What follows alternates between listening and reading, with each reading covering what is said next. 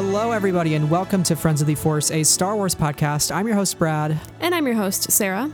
And this week on the show, we are bringing you a live from Star Wars Celebration interview. We talked with author Adam Christopher, who just wrote the Del Rey novel Star Wars Shadow of the Sith, which is the latest adult novel, and it covers adventures with Luke and Lando, pits our heroes up against Ochi of Bestoon, which everybody doesn't like that guy. No one likes that guy. Ochi's kind of a punk.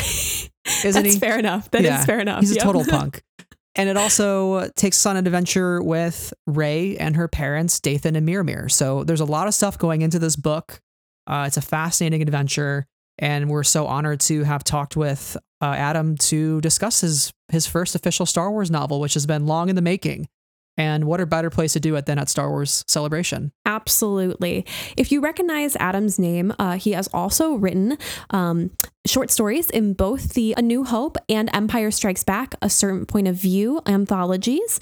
He has also written tie in novels for Stranger Things, Dishonored, Elementary, uh, and Star Wars Adventure comics.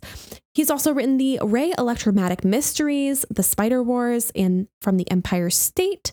So many books. Yes, definitely. So, once again, we were so excited to talk with Adam. We get into his writing process for this book, how he approached legacy characters, as well as introducing new ones and establishing newer ones, as well as what he saw some of the challenges to this book as well. So, there's a lot going into this thing, and it's a chunky book for sure, too. We just got our review copies, and it's a thick one. It might be the thickest Star Wars book I own. Would you agree with that?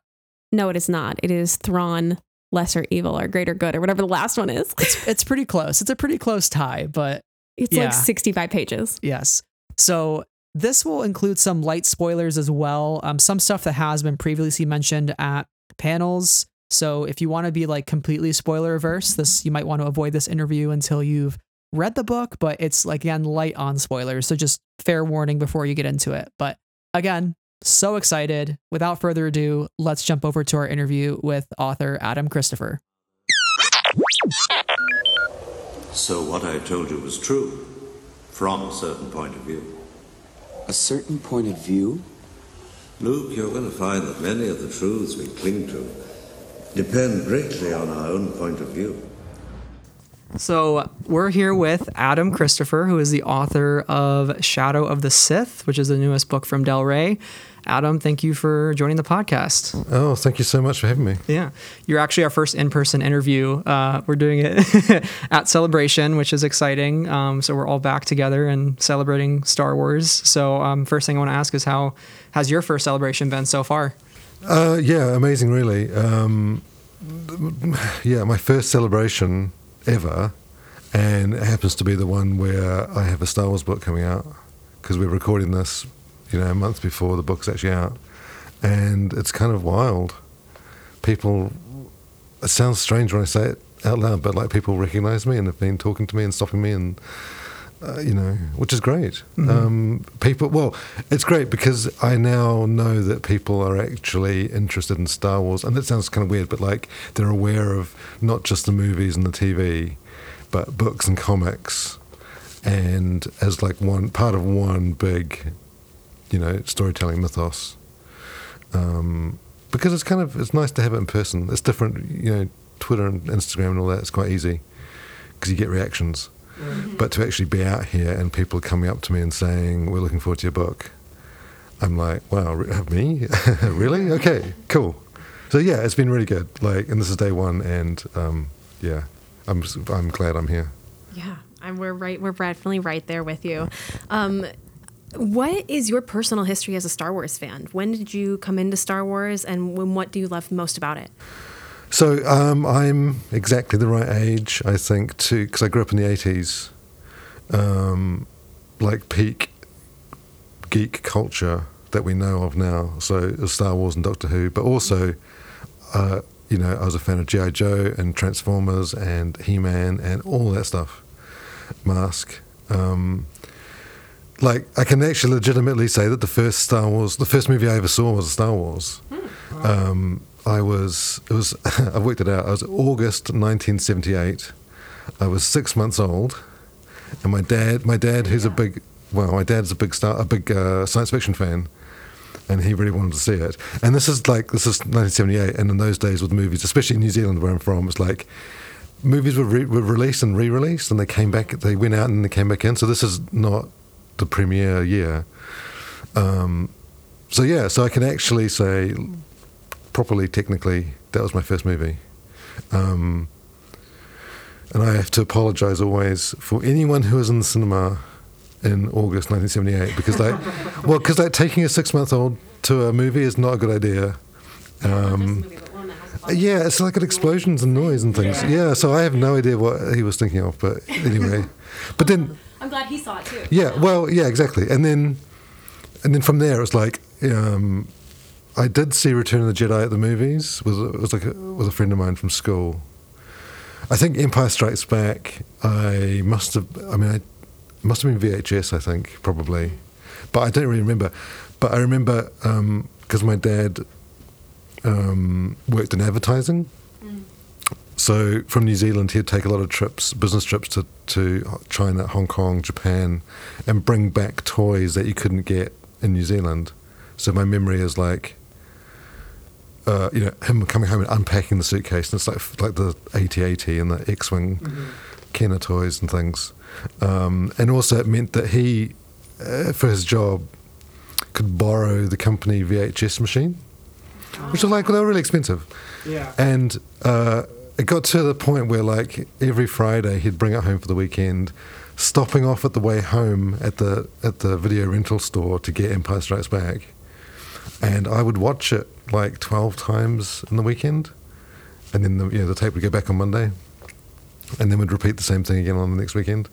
I yeah I was kind of um, single-minded and probably a little bit obsessive. Which is like, which I was, thing with Yeah. It just kind of it kind of just takes you in and Yeah, and it's like uh, I say that like it's a bad thing, and then here here we are at celebration, and my book's coming out, and so like that's okay then. Like it was is- all right. This is the place where all the obsessives are, and it's it's celebrated, you know. And and I think that's pretty magical about this convention in particular. There's so much uh, like great energy just around Yeah. all of it, and because we all are spending perhaps a lot more time than maybe we should be, you know. Yeah. But like having you know having said that story, it's probably there's a thousand people here with similar similar stories of growing up with Star Wars. Um, for me, you know, because I'm at that age, it was the original trilogy. But you know, so many people and friends that I have, you know, who discovered it through the prequels. Um, you become really aware of the kind of generational thing. Yeah. Yeah, it's it's really interesting I think to see here in person again especially after the Skywalker saga has concluded. So now you have like three full trilogies uh, that people have really dove into and and you can see where everybody's kind of fandom comes from and I think that's always a cool thing because I'm somebody who now is an adult now in the sequel trilogy age but I was a kid in the prequel trilogy age and so they both mean a lot to me and it's it's cool to see them celebrated in, in such a way. Um, but you mentioned you know like you're obviously a writer you're you're here with the book coming out next month. Um, was writing star wars a dream of yours or was that something that just kind of came to be as an adult? Like how did you become a writer and and how did storytelling in that way kind of uh, come into your life? I think um, I really have to thank Doctor Who for that because my two fandoms, I kind of call them, would be Doctor Who and Star Wars because, okay, obsessively watching Empire Strikes Back every weekend uh, at the same time as watching Doctor Who. And Doctor Who in particular has a very literary fandom because we had the uh, you know target novelizations, which my school had, and in New Zealand at the time, um, this is like mid '80s, so there was a big repeat season on TV of Jon Pertwee Doctor Who. So I was watching that and reading the Doctor Who books from the library, which meant whenever we did like writing, I would write Doctor Who stories. Um, and I kind of always that was my thing. It's like I wanted to write a Doctor Who story. So Star Wars, it kind of never occurred to me that like you could write a Star Wars story because, of course, like the expanded universe came later, like in the nineties, with um, you know Heir to the Empire and, and onwards. At at which point I was I had moved on a little bit You know, um, Doctor Who always had this kind of continuation of uh, you know original fiction. So the first stuff that I had published was actually Doctor Who fan fiction. This isn't like ancient history because it's back in the days of uh, print fanzines. So I had Doctor Who fan fiction, and also I was getting stuff published at, at high school, like in the yearbook and things, which kind of indicated to me that um, you know other people wanted or or were, interested in reading what I wrote. So yeah, I kind of I've always written and always thought that I would be a writer uh, eventually. But Star Wars, you know, I think it was actually probably the sequel trilogy. That first trailer with, you know, the Chewie We're Home trailer. And I was like, yeah, and I was like, okay, yeah. Celebrations. Oh, that would have been unbelievable. And I think that was the point. I was like, well, hang on a minute. I need to, like, I want to write a Star Wars book. Um, I can't remember what year that was, 2014? Yeah. Well, it's 2014, it must have been, yeah, because um, my friend Chuck Wendig, who wrote the Aftermath trilogy, uh, and Star Wars fan, obviously, and we have the same agent. And I remember the trailer, and I was like talking to him, going, "Ah, would, I'd love to do a Star Wars book." And he was like, "Well, you know what happened the other day, uh, which is you know because he got Aftermath." And I was like really angry for for I don't know a day, and then I was like, "Okay, congratulations." um, but yeah, and then I mean, Star Wars is one of those things where, um, like, there's, there's, you know, I write original fiction. They call it original fiction, which is like my own stories and things. And then there's IP or tie-ins, which is like Star Wars or Doctor Who or Star Trek or whatever. And it's a very different kind of writing, which I, I really enjoy. And I think of that kind of tie-in writing, like you don't get bigger than Star Wars. Like it's the top of the pile. Um, so I was aware that it's you know it's difficult to, to get a Star Wars book because like there's actually not that many a year if you break it down. Like the old in the old days there was lots because that was Star Wars. Like they were that was that was carrying the story. Uh, but now obviously it has to be more. Um, I don't know. Selective is not the right word, but it's it's more. Fitting into you know the current Yeah, canon and Yeah, universe yeah. that they're trying to yeah. trying to build. Yeah. Yeah, and, and a lot of people want to write a Star Wars book, um, but I, I just kept, kept pestering them. Really, Yeah.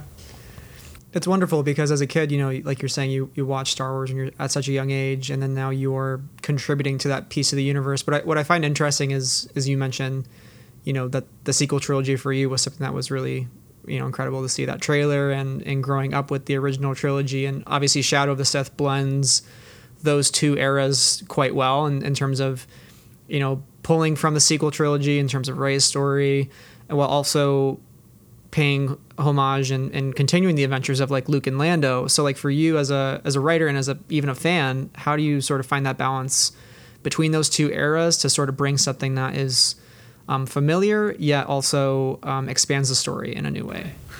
yeah. I think that was one of the things that really struck me about the book was the things that I could do in terms of like linking things together. Not just because you wanted to link, you know, that will span that gap between Return of the Jedi and Force Awakens. This kind of, you know, 35 years of hardly anything that we've got. Um, but also as a fan, I'm always thinking of like, wouldn't it have been great if we saw live action Inquisitors, for example, or if this character met that character? Because they all exist in the same universe. And the thing also about Star Wars is because because we've been introduced to the saga out of order, kind of chronologically, and you have characters that appear, well, like Ahsoka, for example. You know, suddenly Darth Vader had this apprentice, or Anakin had an apprentice, uh, who of course never existed for the original trilogy and things. So, some way of like blending all that together and making these connections to show that actually, well, if Star Wars is one cohesive universe, then of course this is all like sequential.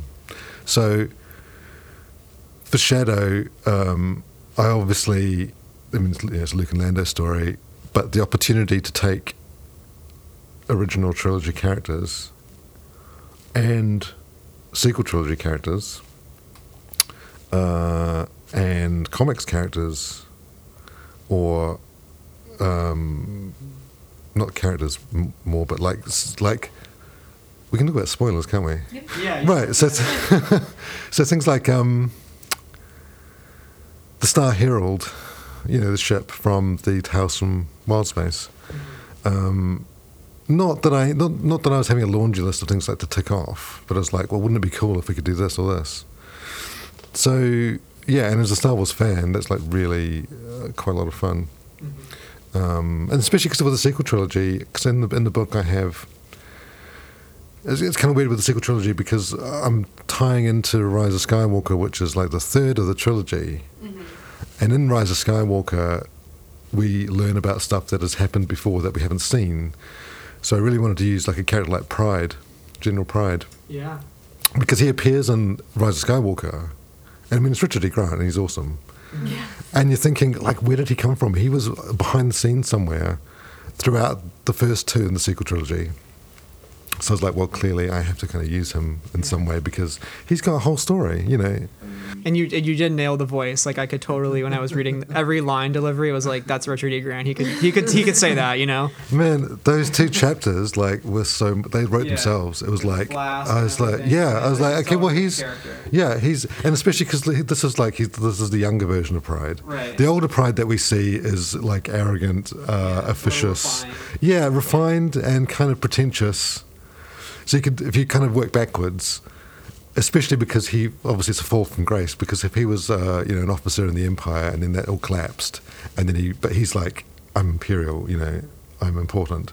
You can imagine what position he was in, however many years it is before we see him. So yeah, oh my god, he was, he was so much fun.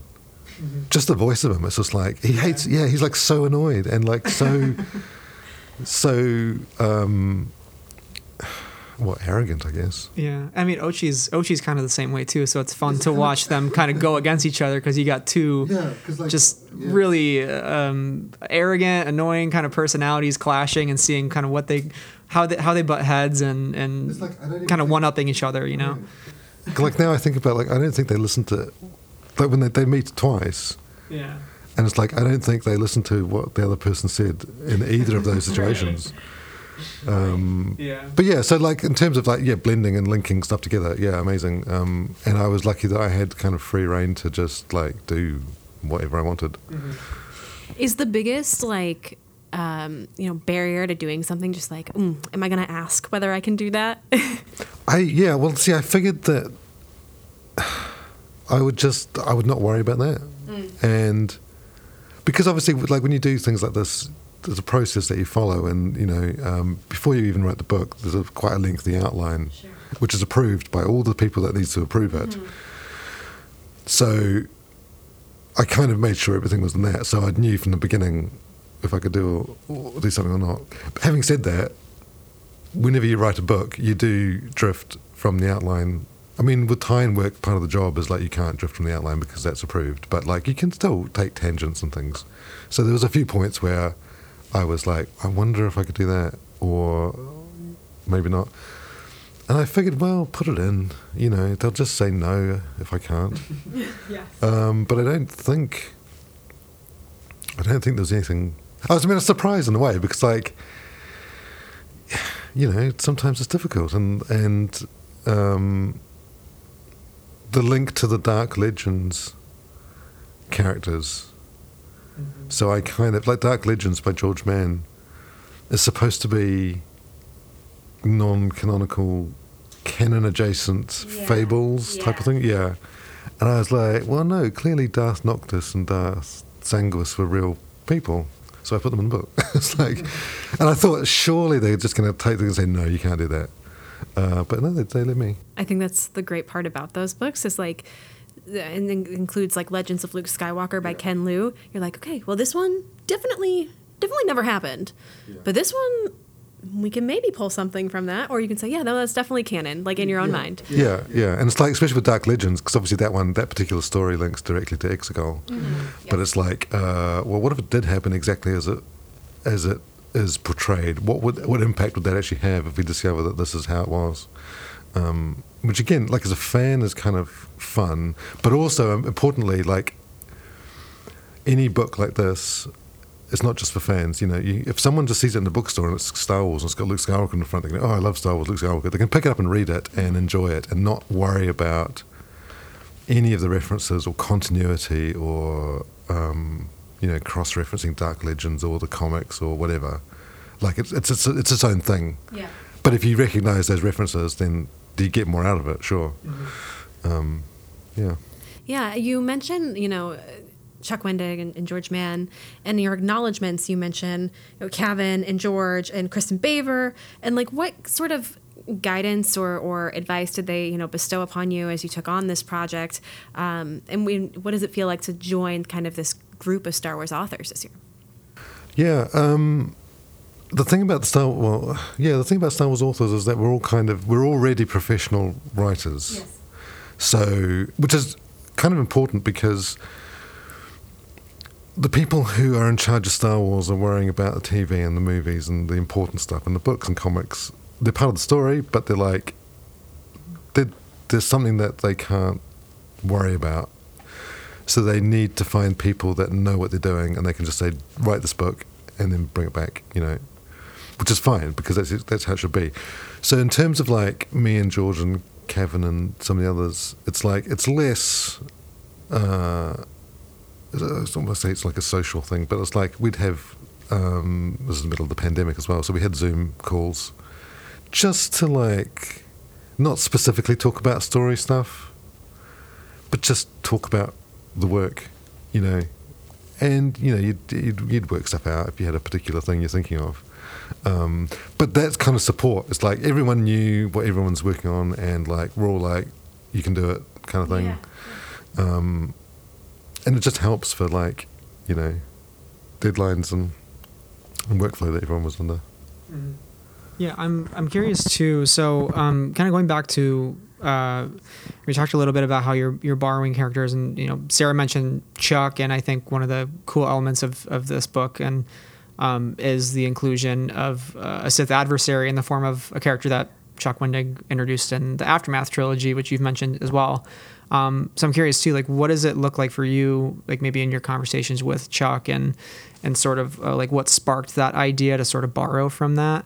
Um, what did what did that process look like for for you know the character of Kiza, who is really interesting to see that continuation of you know that story. Yeah, I think um, of the Beyond, which is the group that she's from, I think was mentioned when I was given the kind of story idea. Uh, because the story idea was, you know, the Luke and Lando chasing Ochi, who mm. is chasing Rey's parents, which is the line from The Rise of Skywalker that Lando says to Rey and all that.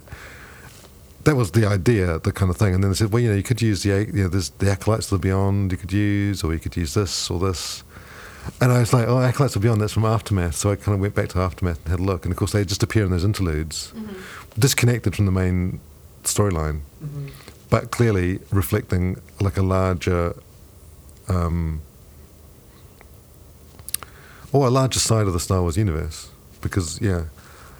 And especially because Exegol is like Sith cultists and, the, yeah, this idea of relics that can hold power and you know the emperor himself like he's killed but he can force project himself into a clone body which is kind of like a relic. It's like it's all kind of linked together this kind of the the more um, mystical and arcane side of sith. Uh, yeah so then i also needed luke and lando to, to have an adversary which had a storyline of its own because the you know, the issue with the book is that they can't really meet Rey and her parents because that would like just explode continuity.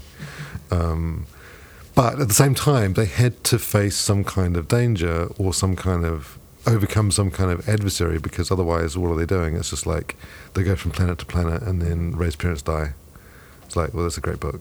Um, so Luke, you know, he had to have a foe great enough to fight, which is where Kiza came in. So I was like, well, she's kind of interesting. Uh, like she's not a Sith. The, the acolytes of the Beyond were not Sith. They were kind of cultists of their own, um, who wanted they didn't- well, they wanted to be Sith, but like they wanted to to have they wanted they wanted to get dark side powers, and they thought that relics and artifacts of the Sith could do that. So they collected lightsabers and they collected whatever, um, and it kind of didn't work. Except Kiza got this mask, uh, which was like yeah, and then it transformed her. Um, but yeah, it's like the thing with Star Wars is like the best things in Star Wars. Like when I was a kid, like know, the, the bounty hunters and Empire Strikes Back. I mean, this is Boba Fett thing all over, isn't it? It's like they are the cool characters, and you got the action figures, and like Bossk has no lines, and he's in the Empire Strikes Back for five seconds, but like he's my favorite character. so, it's, and which is kind of what those interludes do. It's like, Yeah. oh, there's yeah. Um, so if you could imagine the Kiza action figure, it's like, wow, she's really cool. Yeah. Um, yeah. So then, yeah. So would I. The artwork was great. Yeah, the a poster as well. It's for the Barnes and Noble edition. Um, yeah, and it's like so. Yeah, it's it's a foe worthy enough, uh, and it makes it makes sense. And it kind of it's good because like it, it kind of we see in the interludes in the aftermath trilogy, um, Kiza's a kind of origin story, and then obviously Shadow of the Sith is her kind of ending. Uh, but there's a period in the middle which, again, is a great Star Wars tradition. It's like, well, there's all this stuff that happens in the middle that we don't we get hints at. Uh, so maybe you know maybe she can she can even though we see her kind of come to her end in shadow, she can come back uh, in some form in a different story. Yeah, I think that's the great thing about about this book is that you and you know on the surface it could look like a you know solely a story about like Rey's parents and and Rey and Ochi, but I think you're totally right in that like the Sith acolytes and like Luke's sort of uh, adventure with that and Kiza's story is really the surprising kicker for a lot of people reading this, I'm sure. And and I'm a huge like I love force stuff, like weird force stuff, and so like the whole idea of like these masks and these artifacts is really interesting, and it's cool how you know Lando and Luke are coming at it from different angles in a way, like more Lando from the Ochi angle and Luke from the Sith angle, and then they sort of come together to a head, and that's where they find their you know commonality on the mission. Um, I'd be curious, like with Luke being such a popular character, um, and obviously he's appeared a lot in you know like the Mandalorian and, and Book of Boba Fett, and we've gotten iterations of him in the Last Jedi, and um, like the sequel trilogy. How would you describe like where Luke and where Luke is in his uh, journey at this time, and did any of those like newer stories help to paint the way you wrote the character? Um, even some of the more recent stuff as you're doing you're going through edits and you're maybe fine tweaking a couple things. Uh, yeah, I mean Luke Skywalker. Um, at this point, he yeah he's like the most powerful person in the galaxy, basically.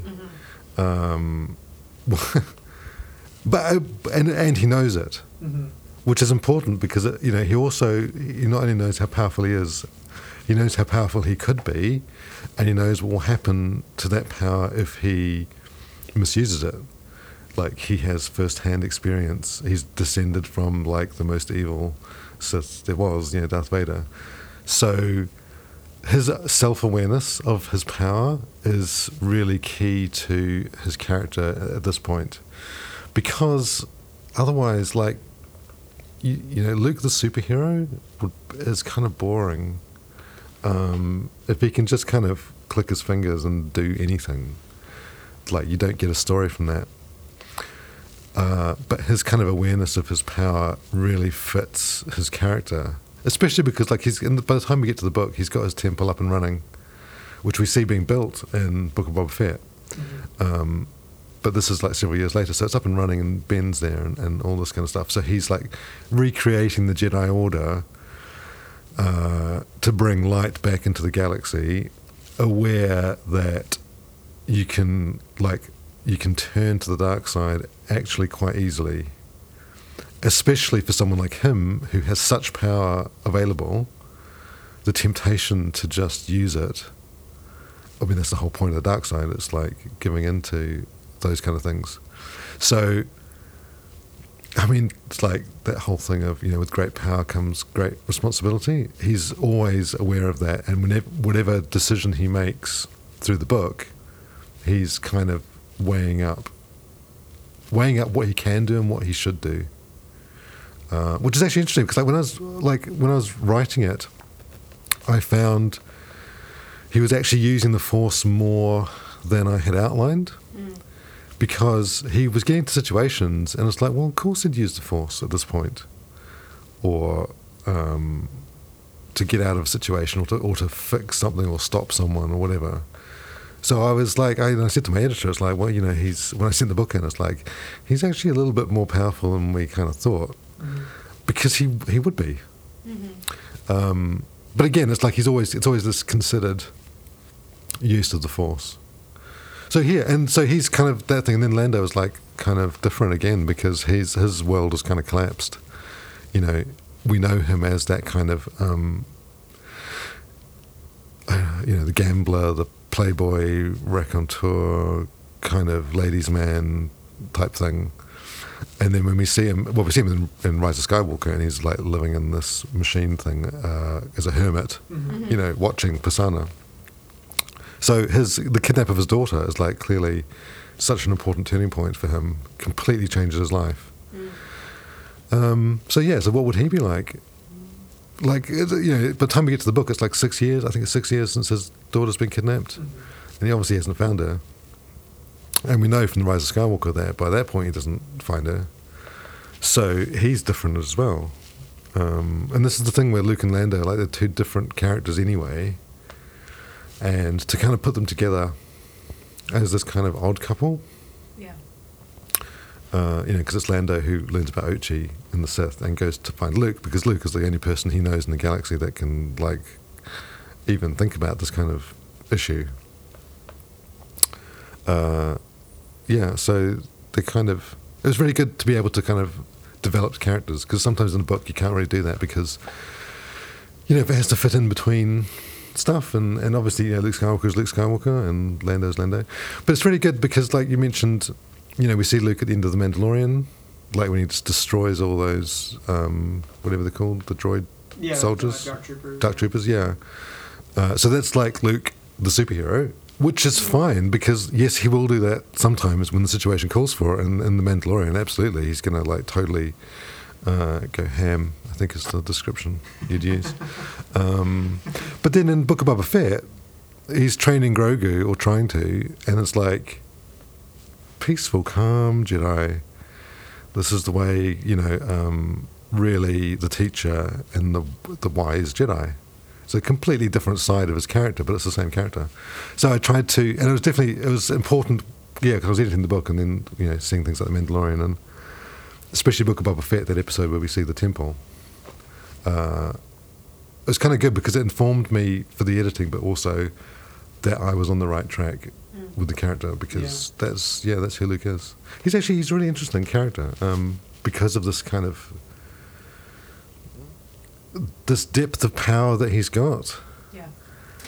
but also like he could go dark. There's a certain responsibility Yeah. he has because he's really Yeah. It's interesting because he's not. It's not like uh, he could go dark. It's not like he will actually just like change to the dark side. Obviously not. He's not. He's not actually not that kind of character. He's not like Ben, you know, Ben Solo, for example. Uh, but he's got yeah. It's this kind of self awareness, which is really interesting. the book kind of talking about the force talking about the the sith and, and the cultists the book kind of opens with a warning from a darker time uh, and i believe it's originally from the revenge of the sith novelization by matthew stover am i Yes. Yeah, that's Okay. right. it really kind of sets an interesting tone um, for the book. Kind of what brought you to using this as an opener um, and and kind of pitching this as the beginning of the story. so when I uh, got the job, the first thing I did was reread Revenge of the Sith, which I feel is like a this thing which Star Wars authors do because like Revenge Revenge of the Sith novelization is considered by many to be like the best Star Wars book ever written, which is interesting because like it's a novelization, it's not an original. Right. But uh, yeah, and you read it, and it's like this is incredible. This is like, it, it, yeah. so I reread it, and I was like, I need. I wonder if I could like do something with something. Uh, and I actually, because I've got an ebook file, so I just did like, like I just searched for. I wonder if sh- the word shadow appears anywhere in it, and I put it in, and then that comes up. It's the passage from whichever chapter it is, and I read it, and I was like, what? Oh my god, this is like the perfect. Because I already had this thing with Kiza and the mask and the kind of she you know she lives in this um it's called the sepul- the sepulchre sepulchre I can't even speak today whatever it's called in the book Yes. yeah uh, which has got a droid furnace so there's like all this kind of like sh- the shadow there's imagery of shadows and flames and and um, things so yeah it was perfect I couldn't believe it Um, amazing. It adds up just a well, and it's also like if you, but it's one of those things. If you recognize it as being from Revenge of the Sith, great. If you don't, doesn't matter. It's still like a spooky kind of opener. exactly. Um, oh, it's funny. It comes before the crawl as well. Because I also, I also knew that I really wanted a crawl. Not all Star Wars books have them, but I was like, I wrote it pretending it was like episode six point five, because I wanted that kind of epic cinematic adventure uh, with you know explosions and starship chases and speeder bikes and like everything that you'd want in a big Star Wars movie. So I thought, okay, episode six point five. This is the crawl, which I think I wrote. I wrote quite early uh, to kind of set the tone. But um, yeah, it's yes. I'm pleased that the epi- the epigraph. Oh my gosh, we've had a whole conversation about this before, and I don't think we ever figured out. Yeah, I think it's epigraph. Ep- yeah, yeah, epi- yeah, epitaph is something else. I don't know who we were speaking to, but yeah, it was like we're like three words, the whatever one, the epi whatever. yeah. Yeah. So as we start to um, wrap up the the conversation, I know we've we've talked about a lot of different elements to this book. Again, like you know, you have the Sith, the relationship with Luke and Lando, um, Rey, and and and kind of how she fits into the story with her parents, and filling in some of those gaps with the you know Rise of Skywalker. What do you ultimately hope is the takeaway for readers from this story, and what what might you say to somebody who is trying to figure out maybe if this is a book they should pick up, or um, if this is something that you think would enrich their understanding of the Star Wars mythos? It's going to sound a bit strange. I wrote it for every fan, and by that I mean if you like the original trilogy, it's a Luke and Lando adventure, and there's actually not many Luke books in canon. Uh, and Luke and Lando, although they've got a kind of more of a history in comics, they don't really have any history in books much. Um, if you're a fan of the sequel trilogy, well, it directly leads into the whole sequel trilogy because it you know, deals with Rey's parents, um, and then more directly with the Rise of Skywalker because it's got Pryde and uh, other characters, um, and explains some of the kind of stuff that's hinted at. Um,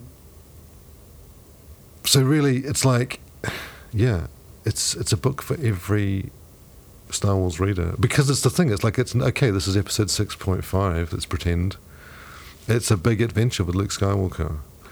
If you're a fan who reads all the comics and knows the ins and outs, yeah, you'll get loads out of it.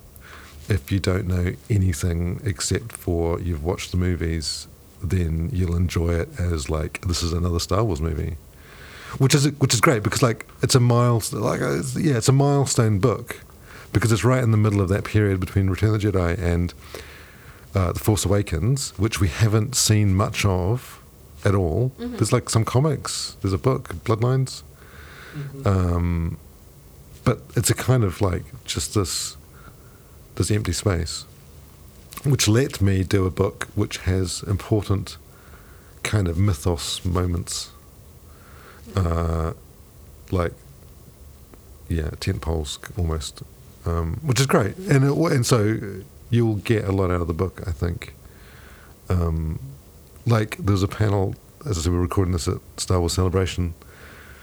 The, the uh, Lucasfilm Publishing panel and the editor Jen Heddle said that I delivered a manuscript that was 150,000 words, and everyone laughed, and I was like, or gasped maybe, um, which is interesting because then yeah, and like the final version is actually longer than that. Um, so yeah, I can't wait to see the like the print edition. It's going to be like a telephone directory. Oh yeah. When when we got the the last Thrawn book by Timothy Zahn, we were like, oh my gosh, it's 550 pages. Like this is a big book, which was exciting to dive into. So I think I think fans will be able to kind of really sink their teeth into it and enjoy the epic scope of it, as well as kind of filling in some of those those details and, and fun things to, to And I think that's it. It's the epic scope. It's like I wanted an epic adventure. What would I want? What, what would I want to read as a Star Wars fan?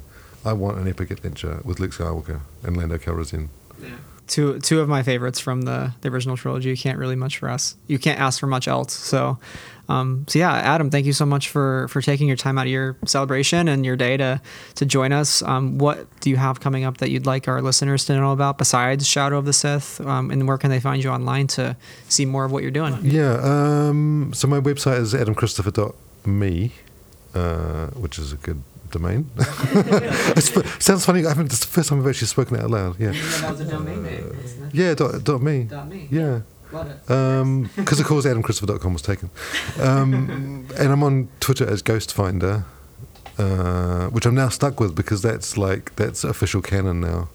Because there's the, the Ghostfinder fleet from the, in the aftermath books actually. Um, but yeah, I've kind of I've just got I've got Star Wars coming up, and then we'll see what happens. Awesome.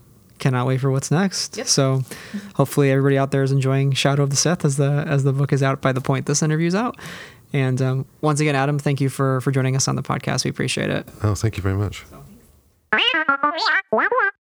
Thanks so much, everyone, for listening to our interview with author Adam Christopher. Again, it was such a privilege to be able to interview him live in person at Star Wars Celebration of all places. So thank you, Adam, for your time, uh, and thanks for thanks to Del Rey for making it all happen.